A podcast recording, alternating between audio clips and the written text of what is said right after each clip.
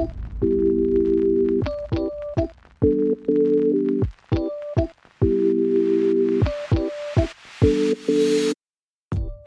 welcome to the Freedom House Church weekend message. Today, you'll be hearing an exciting message from a communicator on our teaching team. Whether you're just waking up, on your way to work, or going for a relaxing evening walk, we know this message will equip you to experience Christ's freedom today and every day. So enjoy. Hello,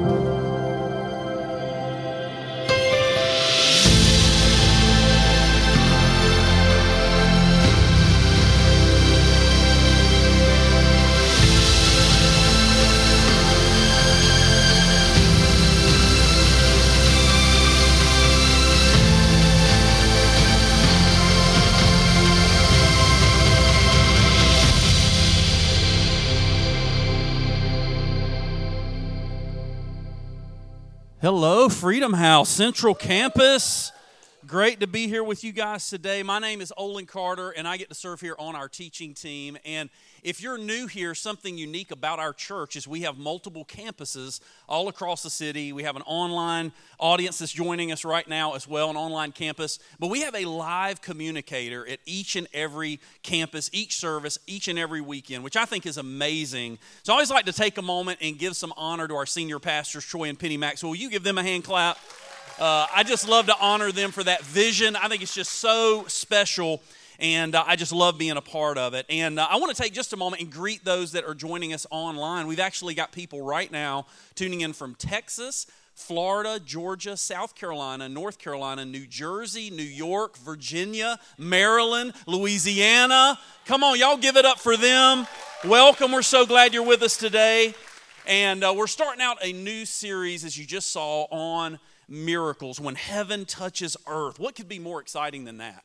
Amen. Man, coming out of Easter and now just going to talk about miracles. And, and I've got a message for you today. I want to kind of lay the foundation for this month and this, this topic of miracles. And actually, the title of my message today is A Foundation of Miracles. A Foundation of Miracles. In C.S. Lewis's book, simply titled Miracles, if you've ever read it, um, he starts out by explaining the importance of our philosophical approach, the way we think when it comes to what we believe or disbelieve about miracles. And he uses an example of a woman who he had met that didn't believe in the supernatural, didn't believe in God, didn't believe in spirits, didn't believe in heaven or hell, didn't believe in a spiritual realm until one day she saw something and she saw what she believed was a spirit or a ghost. So she went around, she was telling all of her friends about this. I saw this, it was so real, I saw it. But what was crazy was after telling everyone she knew that she thought she saw something, that she thought it was a ghost or a spirit or something like that, after they asked her, Well, now do you believe in God? Now do you believe in the spiritual realm? She said, No. No, still don't believe. Because if in your mind you're predisposed to disbelieve something, it's not going to matter what you see. It's not going to matter what you experience if in your mind you've already determined that it's not true. See, belief is not based on what we experience. We decide through our reasoning and our overall worldview what we will or will not believe. That old saying, I'll believe it if I see it, not true. Because I've known lots of people to see lots of stuff and still not believe. The Bible tells us that when Jesus ascended to heaven, the, the people gathered around saw Jesus Christ literally ascend into heaven. And in one book of the Bible, it literally says, and some doubted. How in the world can you doubt after you just saw Jesus be crucified, raised from the dead, and now he's literally floating up to heaven in the clouds? And it says, and some doubted. It just lets us know that we can doubt anything and everything if our worldview or the way we think is not correct. I remember years ago I was on this mission trip and I was down in, uh, oh man, what country was it? El Salvador. I was in El Salvador we were in this park area and uh, we were preaching the gospel, doing dramas and stuff, and we would get these big crowds and we would preach. And then sometimes we had like some free times afterwards where we were just talking to people. And I saw this guy, this young guy, and I, I, he just kind of caught my eye. So I went running over to him and I just began to talk to this guy. And I began to just share the gospel with him. And I was just telling him about Jesus, asking him if he knew the Lord. He was like, Nah, I don't really believe. I don't really. I'm not really interested, you know. And I, so I was just sharing the gospel with him. And the Lord spoke to me in my heart that this young man was an orphan, that he had never met his father, mother, brother, sister, nothing. And the Lord just kind of dropped this in my heart, my spirit. And so I just told him, I said, Hey, the Lord just showed me that you're an orphan, that you've never met your mother, your father, your brother, sister, no, not one family member your entire life. And his eyes got this big. He was like, How did you know that? And I said, I didn't. The Spirit of God just spoke it to my heart, and I just wanted to share it with you.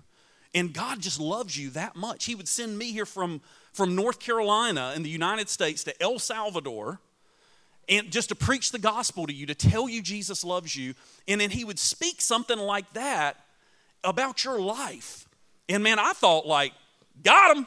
Like, this dude is getting saved right now, right? I mean, come on now. This guy is praying like we're doing this thing, right? So I, I continue witnessing to him, just sharing uh, my faith with him. And after a few minutes, I said, Man, so do you want to pray? Do you want to receive Jesus as your Savior? And he looked me right in my eyes and he said, Nah. And he walked off. Never seen anything like it. And it just goes to show you that the way you think in your mind, the way the foundation of your thinking can influence your belief in God, your belief in miracles. It's not just what we see. In our modern world, our culture, we think we figured everything out. We think we're so smart.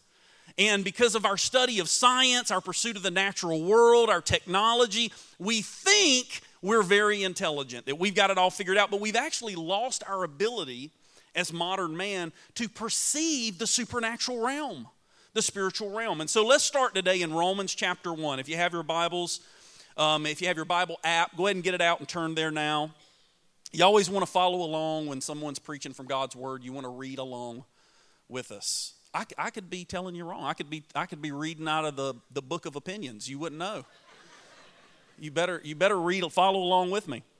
Make sure I'm not steering you wrong here. So, Romans chapter 1. Romans chapter 1, we're going to start in verse 18. It says, For the wrath of God is revealed from heaven against all ungodliness and unrighteousness of men. Now, you don't have to be, you don't have to go through seminary to know there's lots of unrighteousness in the world, right? A lot of sin, a lot of bad stuff in the world. Who by their unrighteousness suppress the truth. And see, here's a major spiritual concept that many people never understand, especially in our modern world. We look at faith as if it's a mental assent, that if you make a good enough case or if you show me evidence, and don't get me wrong, pl- truckloads of evidence for Jesus, God, the supernatural. Tons of evidence, and I'm going to talk about some of it today.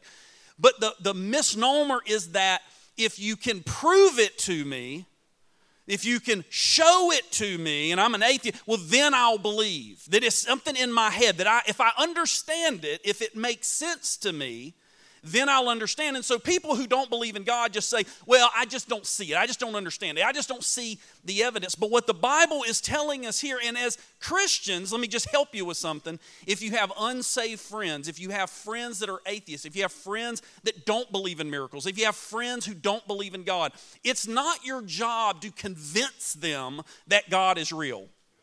See, my job is not to get up here and to try to persuade you or, or do voodoo on your brain and make you think like I think.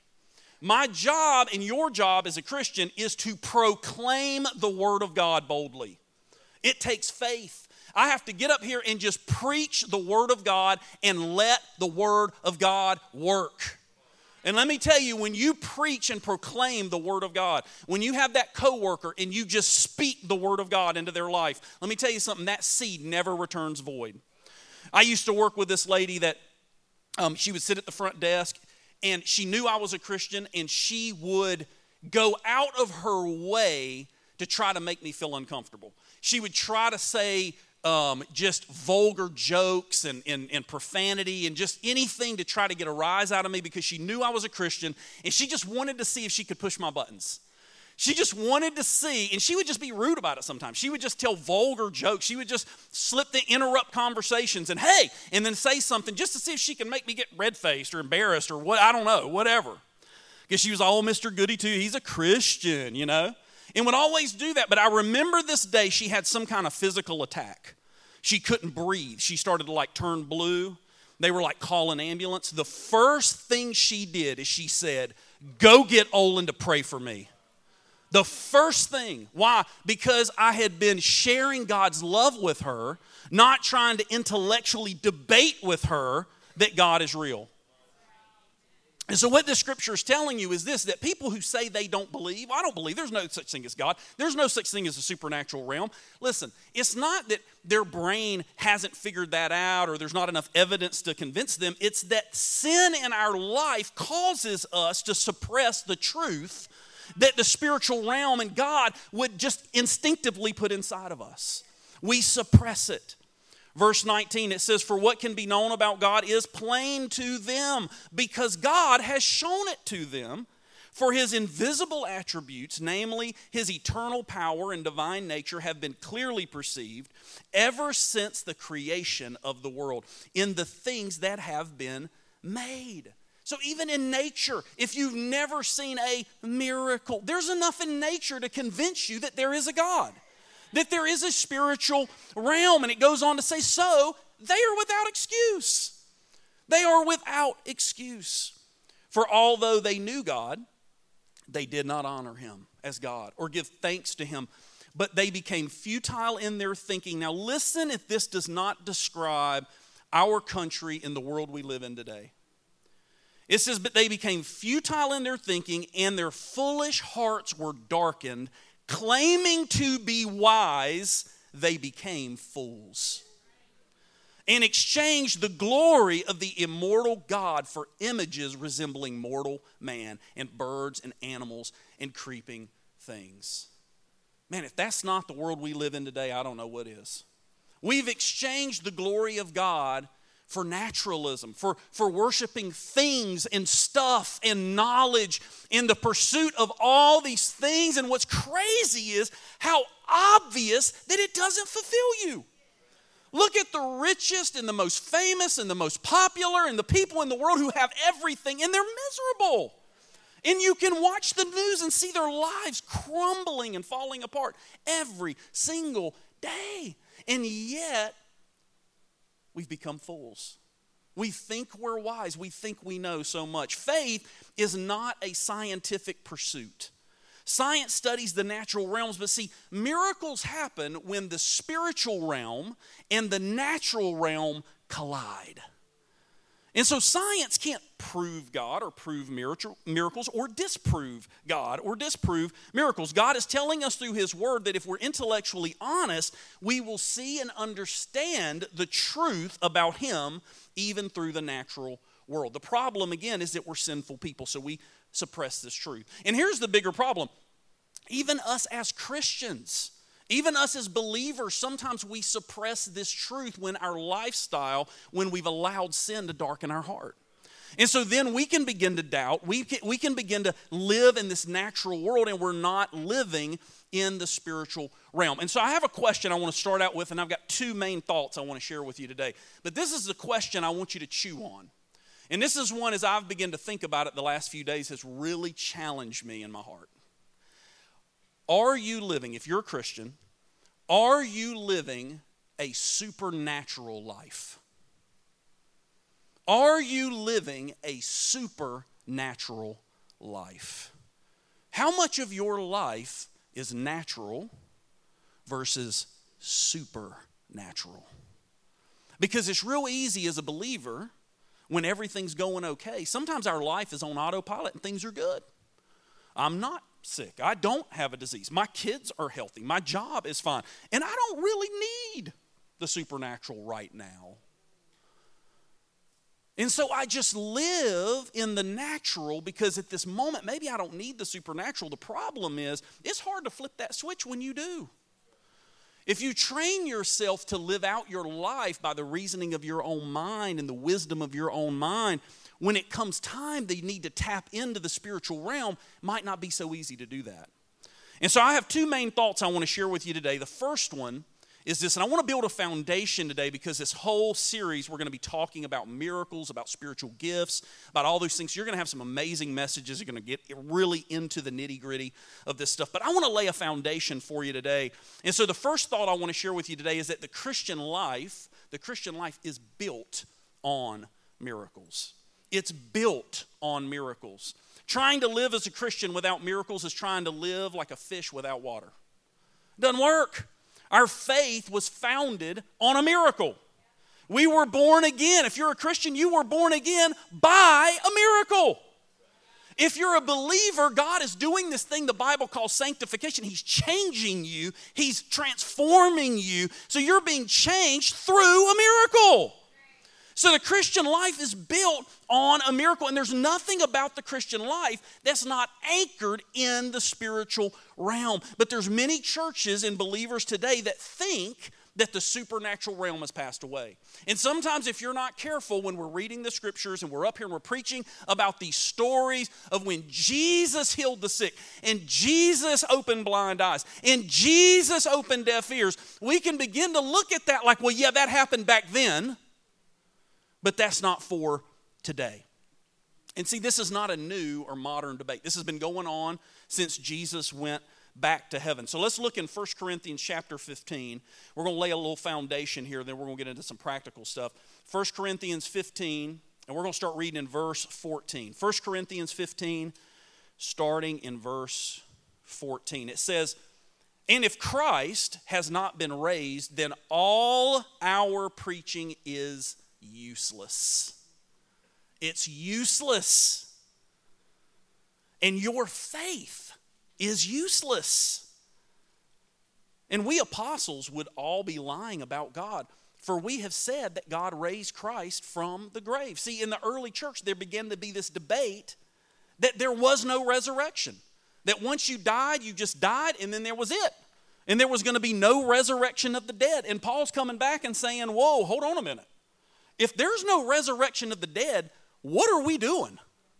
None of this makes sense without the, fir- the main miracle of Jesus, the Son of God, being raised from the dead. It says, but that can't be true if there is no resurrection of the dead. And if there is no resurrection of the dead, then Christ has not been raised. And if Christ has not been raised, then your faith is useless and you are still guilty of your sins. If miracles don't happen, don't be a Christian. There's no point in it. If the supernatural realm is not real, don't be a Christian. You should leave here right now and go get drunk and party and do whatever you want to do and have fun because life is short and tomorrow you're going to die. That's the truth. If the supernatural's not real, you should go live it up.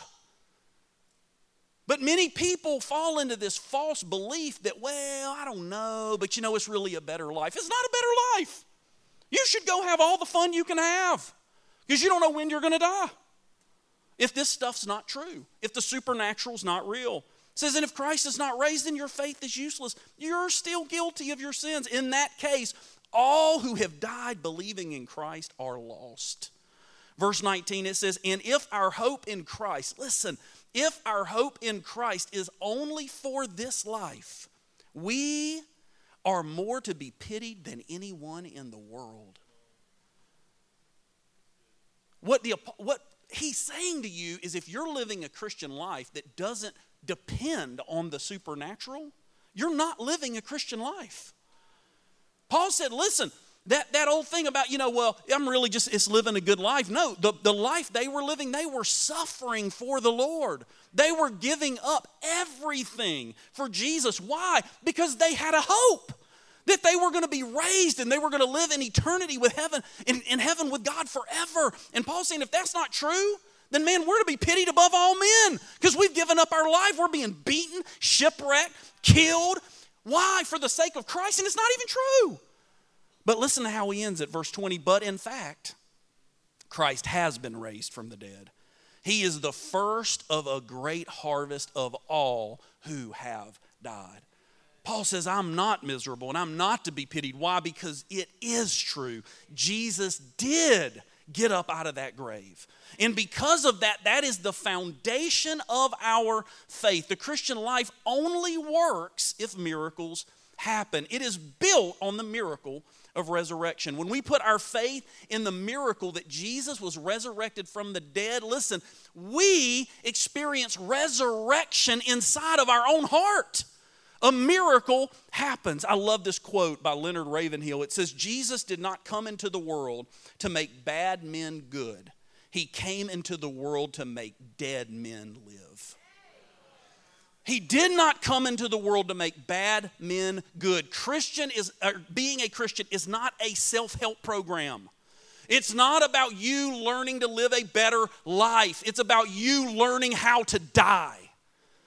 That is what Christianity is all about. Learning to die to yourself so that God can live through you. It is not a better life, it is a new life. It is not a better experience.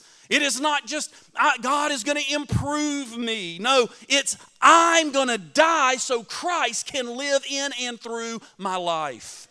I've got to die so that He can resurrect me in my heart so that I can be a new person. This is important because Christianity is a faith and it's a lifestyle that depends on the supernatural. We are to walk in the supernatural. We are to live in the supernatural. We are to think supernatural. We're not limited by the natural limitations of this world because we serve a God of the spiritual realm. Turn to Acts chapter 3, verse 1, and we're going to get into how this plays out in our life. Acts chapter 3, verse 1, it says, Now Peter and John were going up to the temple at the hour of prayer, the ninth hour, and a man lame from birth was being carried, whom they laid daily at the gate of the temple that is called the beautiful gate to ask alms of those who were entering the temple. So he's brought up here every day. He's going to just sit there, he's going to beg, he's going to ask alms because that's how he lives his life. Verse 3 Seeing Peter and John go into the temple, he asked to receive alms. He said, Give me some money. And Peter directed his gaze at him, as did John, and said, Look at us. I love that confidence. He said, Hey, look at us. Look at me. He says, and he fixed his attention on them, expecting to receive something from them. Oh, he was gonna. But Peter said, I have no silver and gold, but what I do have, I give to you in the name of Jesus Christ of Nazareth, rise up and walk. And he took him by the right hand and raised him up, and immediately his feet and ankles were made strong. Now, how did this miracle happen? Was this some kind of special manifestation just for Peter and John? Did, did they have some kind of like special power because they were disciples? They had walked with Jesus. They were the ones that were founding the New Testament church. Maybe this was just a Peter thing. Maybe this was just a John thing. Let, us read a little bit more. Let's see how this happened. Acts chapter 3, we're going to pick it up in verse 12. It says, Men of Israel, why do you wonder at this? Or why do you stare at us as though through our own power or piety we have made him walk? They say, wait a minute, this is not because we're holy. It's not because I'm somebody special. Peter's saying, it's not because I have a theological degree from the best seminary. It's not because I'm the pastor of the biggest church. It's not because I have some kind of special credentials that you don't have. It's not by my piety. It's not by my position. It's not by who I am. It says, the God of Abraham, the God of Isaac, the God of Jacob, the God of our fathers glorified his servant Jesus, whom you delivered over and denied to in the presence of Pilate when he was decided when he had decided to release him. But you denied the holy and righteous one and asked for a murderer to be granted to you and you killed the author of life whom God raised from the dead. To this we are witnesses and in his name, not my name, not the name of Peter, not the name of John. It says, in his name, by faith in his name, has made this man strong, whom you see and know in the faith that is through Jesus, has given the man this perfect health in the presence of you all. You see, the apostles understood the true source of their power. Their power didn't come from them. Their power didn't come because they're somebody. And many times in the church today, we think that God did miracles back then because they knew something we didn't, or because they were somebody special and we're not. Sometimes people in the church today believe that miracles happen today, but they only happen for the pastor. They only happen for the spiritual. They only happen for the leaders. Man, I need so and so to pray for me. But Peter says right here listen, it's not by my, my power, my piety, my position, who I am. It's not in the name of Peter that this was done. It was done in the name of Jesus. It was done in the name of Jesus. The apostles experienced more miracles than we do, not because they were special. It was because they understood the true source of spiritual power. They understood that it came through Jesus and through proclaiming the name of Jesus. The second thing is that the apostles were clear on their role and they had confidence in God. They knew walking into any situation that I am a sent one from on high and God has got my back. I can walk into any room, into any situation, and God's going to do what God's going to do. And it doesn't depend on me, it depends on the one who sent me. I've been in many dangerous situations as a missionary years ago, and I remember I used to always feel this supernatural boldness come over me. One time, my friend had to pull me out of this temple. They were doing these weird sacrifices and weird stuff, and man, I just, it got all over me. And I walked up into that place and I started yelling at the priest. And I said, and there was this crippled guy, and I was like, let your idol raise him up out of the wheelchair then. And Todd grabbed me and pulled me. He said, man, they're going to kill you. Everybody started looking at me, and but I remember just having this boldness because it had nothing to do with me or who I was. It was because I'm sent by God. God sent me. And too often when we're doing ministry in church, well, I'm just an usher. I'm, I'm just an usher. I'm just putting somebody in a chair. You're just an usher? Last time I checked, you're a servant of the Most High God in the house of the living God. What do you mean you're just an usher? You're just a cameraman in the New Testament. Cameramen could walk on water and heal the sick, raise the dead. What do you mean you're just a cameraman? You're just security. You're just you're just walking, working in salt. You're just selling a book. What? Just? You're a servant of the Most High God. And the reason we don't see miracles is we mistake the source of the power. We think the source of the power is in the guy up here, like this podium's got some kind of spiritual connection. Let's check it out. Let's, is there anything under there? I don't think there's there's no wire, there's no there's nothing connected. It's not me. It's not this po- it's not this church, it's not this place. It's the him that we serve. It's the him the apostles were clear on their role and they had confidence in God. See, when you know your role and you know who sent you, you have confidence in your role. Well, I can't speak to them like that. Well, God created you for the purpose of speaking to them like that. Sharing your faith and demonstrating the love and the power of God with your friends, your family, your coworkers, that's why you were born. That's what God created you to do. They saw miracles because they had faith, Peter said, in his name. And listen, has his name diminished? Has the authority of the name of Jesus diminished? I know it's been 2,000 years. Maybe Jesus' name's gotten rusty. Maybe it's been rained on. Maybe the, the, the, the, the lights are flickering. Is that what we think? Has the name of Jesus gotten old? Has it lost its power? I'm here to tell you today in the spiritual realm, the name of Jesus carries just as much weight today as it did 2,000 years ago.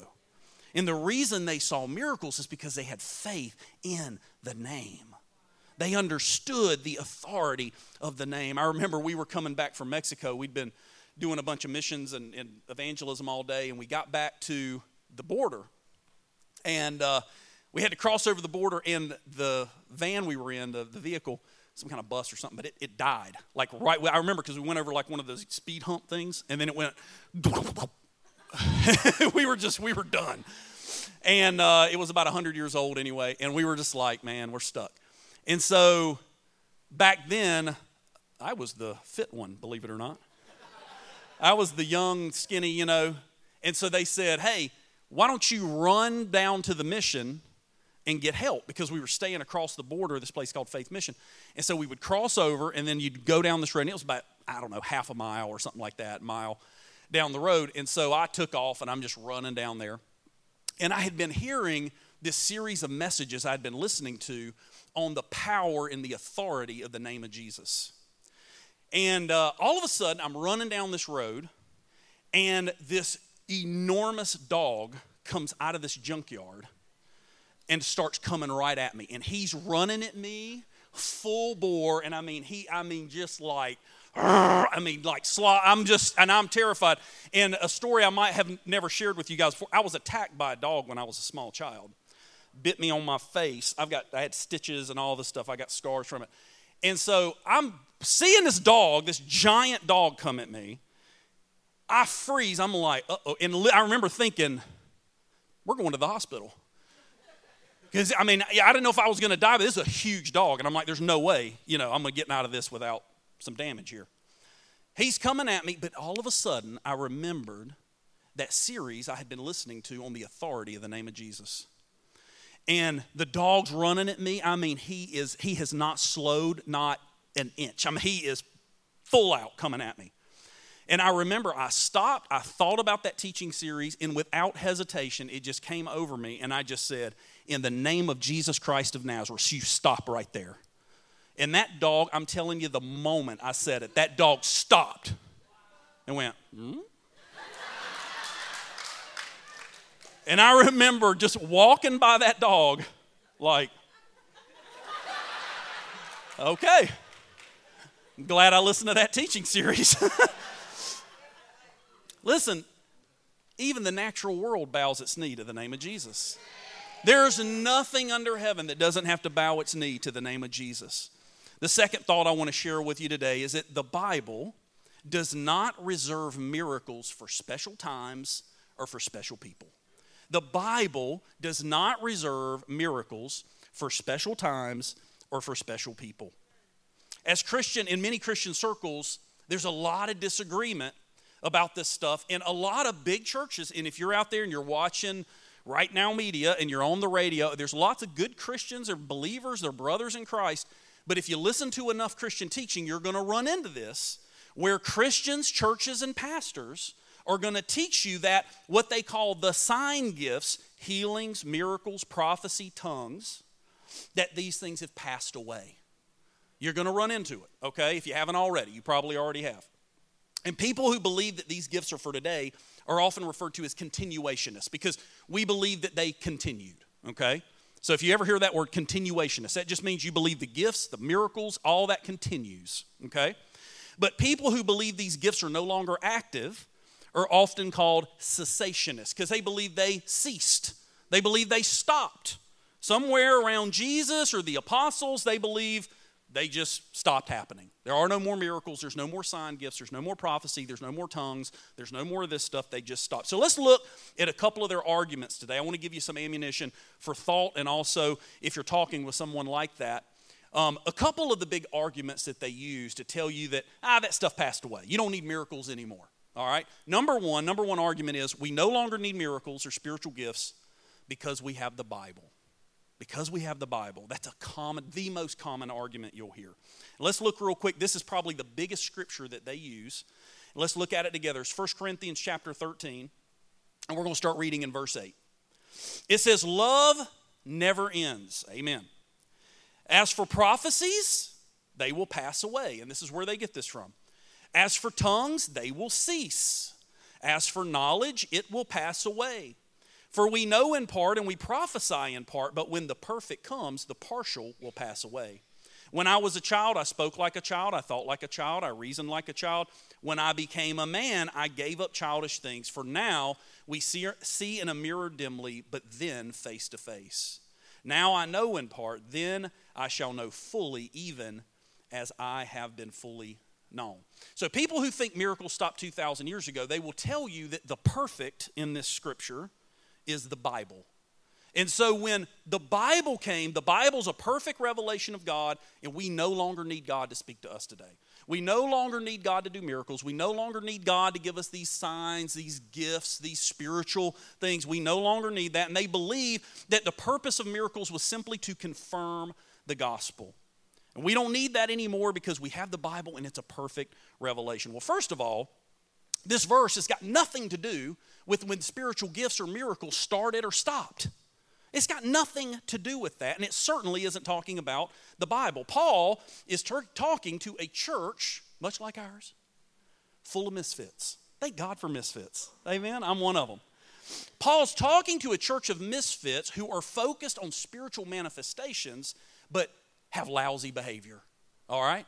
So imagine this. We come in here on a Sunday morning, and everybody comes up and we're prophesying and people are getting healed and God's doing miracles. But then as we leave out, we all get in a fist fight in the parking lot. That's who Paul's talking to.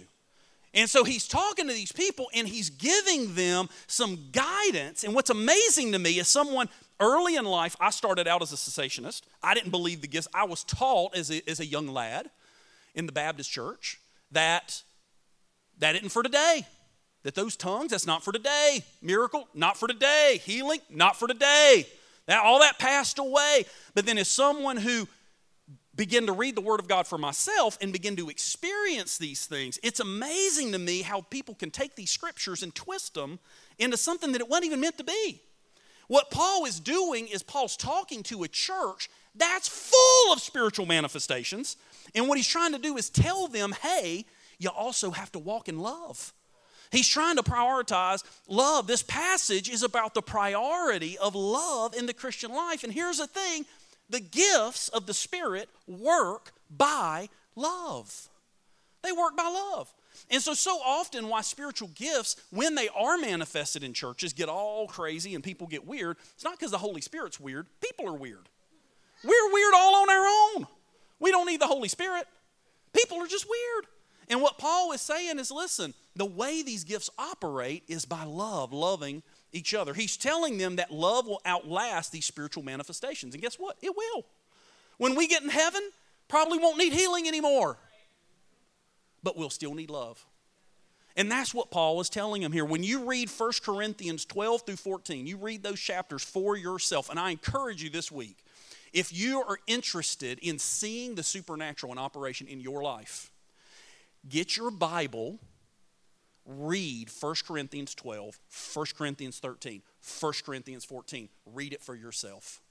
For so many years, I listened to pastors tell me that that wasn't for today.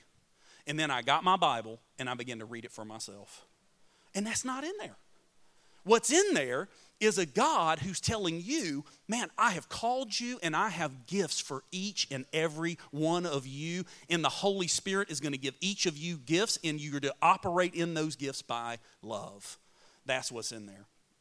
I've talked with believers today who don't see the gifts as needed, and maybe that's you. Maybe you've lived a Christian life for 20 years and you thought, well, I've never had a miracle. I've never prayed in tongues. I've never seen a healing. I've never, but but I love Jesus and my life is fine. I only have one question for you. I always ask this question when I teach our grow class about spiritual, the Holy Spirit. If God has a gift for you and He says it's good, do you want it? Anybody say no to that? Okay, we could be done right there. If God has a gift for you, which He does, and He says it's good, do you want it? My answer's always been, heck yeah. Give it to me. Give me two. I want all I can get from God, right? I'm not going to hold back. And so if God has a gift for you, want it. I also know many believers, and this is a, a huge problem, is that many believers who believe in and walk in these gifts, but stop earnestly desiring them. There's a lot of Christians who, yeah, I believe in this, I believe in healing, I believe in the supernatural, but are you living in it every day? Are you walking in it? Are you desiring it? Are you praying for it? Are you believing God for it? The second thing that these people will teach is that miracles and signs ended with the apostles, that that's when it, it all ended. 2 Corinthians 12 12 is a scripture that they often use. It's the signs of a true apostle were performed among you with utmost patience, with signs and wonders and mighty works. And some churches will argue that this passage is telling us that signs and wonders were only performed by Jesus and the first apostles. But there are two major problems with this. One, if you read the verse in context, Paul is comparing himself to these other false teachers. His point was to validate his ministry in this particular church. The second problem with it is that miracles were happening during this time by people who weren't apostles. So remember when I told you that you're not just an usher? Yeah? Remember when I told you you're not just working in the coffee shop? Listen, Stephen, you can write these down. I'm not going to have time to read them, but you can write these down. Acts chapter 6, verse 8. Stephen, he was a deacon. Basically, what he was doing is he was helping administer food to the poor. He was basically waiting tables. He would be equivalent to somebody walk, working out here in our coffee shop, taking coffee and sitting food down in front of people. It says that he was full of grace and power and was doing great wonders and signs among the people. He wasn't an apostle. What about Philip? Acts chapter 8, verse 4 through 7. It says crowds paid attention to what was being said by Philip, not an apostle. They saw the signs that he did. He cast out unclean spirits, and many who were lame or paralyzed were healed. Not an apostle. Ananias, Acts chapter 9, and this is my favorite example. Ananias was the man that when, when God blinded Paul and knocked him off his horse, he didn't send Paul to an apostle. He sent Paul to this guy named Ananias who was nobody in the church. He wasn't a pastor, he wasn't an apostle. No one knew who Ananias was. God said, Go, and I'm going to send this guy Ananias to you. Ananias, God used to come in, pray for Paul. His blindness fell off, and he was filled with the Holy Spirit. So, right there, you have three examples of people who were not apostles, were not pastors, were not anything official in the church, but God was using them to do signs, wonders, and miracles. If God can use them, why can He not use you? If God can use them, why can He not use you? I want to end with this. What, what does this mean for us today? Two things. What does this mean for us today? Number one, the power of God is accessed through the authority found in the name of Jesus. Nothing else the authority and the power of God. If you want to access the supernatural realm, you're going to do it the same way that Peter and John did it when they healed that man at the temple gate. You access the power of God through be- believing, through faith in the name of Jesus. And let me tell you, that name has not lost its power. If you want to see the supernatural realm, just begin to proclaim and speak the name of Jesus into your situation. When you speak the name of Jesus, there is spiritual power that is unleashed. The second thing is that signs and miracles, and this is important, they confirm God's word, not God's people. And so miracles are not here to confirm me. If I call somebody up here and God does a miracle and you're healed, listen, it's not to confirm me that I'm God's servant, it's to confirm His word. And the reason we don't see miracles as much today as they did back then in some churches and some circles is because we're not proclaiming the word. When you begin to proclaim the word, God will always validate and confirm his word with signs, wonders, and miracles. I've seen God do miracles through people who didn't even believe in him. I've seen God do amazing things, but here's the thing it's not about my experience. I could tell you 50 miracle stories up here today. And they're all true and they're amazing, and I've experienced them. I know many of you have, but here's the truth our faith has to be based on God's word. And God's word teaches us that miracles have not passed away.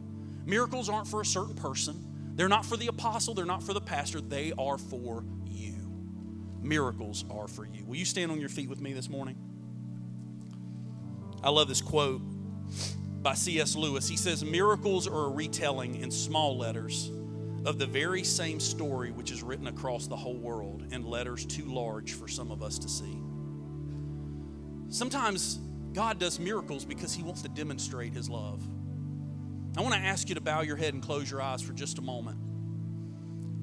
Maybe you've never experienced the first miracle in your life. The first miracle, the best miracle that God wants us to experience in our personal life is when He changes our heart. And let me tell you, that's more of a miracle than raising the dead, healing blinded eyes. I've seen God change people that anyone that knew them would have said they are unchangeable. But God can do it. And maybe today you've been struggling with faith. Maybe you said, Gosh, I can't figure all this out. Stop trying to. You've heard the word, it's, it's either captured your heart or it hadn't. And if the Spirit of God's drawing you right now, you know it. You can feel it. The only question is will you respond to it? It takes faith. It takes faith. You have to choose to believe. But the spiritual realm is real. And there's a real God that loves you, and He's drawing you right now. So if that's you and you say, Man, I do feel a tug at my heart, I feel something inside of me, and I know that everything I've been living, this ain't it. There's got to be more than this, and I want to experience it. That's you, and you want to give your heart to Jesus. If you're watching online, you can take part in this too. Just click the button there on your screen to raise your hand. If you're in this room right now and you'd like to receive Jesus as your personal Lord and Savior, would you just raise your hand right now? We just want to say a prayer with you. Amen. I see those hands. Anyone else? Just raise your hand now. We're going to pray this prayer together. I want to ask you right now online to pray this. Join in with us as we pray. Everyone, repeat after me. Say, Father God, I thank you for your miracles. My faith is built on miracles, the miracle of Jesus. I know you died, I know you rose again. And through that, I can have life. I want every gift you have for me. Fill me right now. Fill me with your Holy Spirit. Fill me with your power. Change my heart, God, so that I can live for you. I thank you for it. In Jesus' name, amen. Thanks for tuning in. If you enjoyed this message, we encourage you to spread the word. Share with your friends and family on social media and make sure you subscribe to hear a new message every week. Really love the message? Well, we want to hear from you. Make sure to leave us a review below.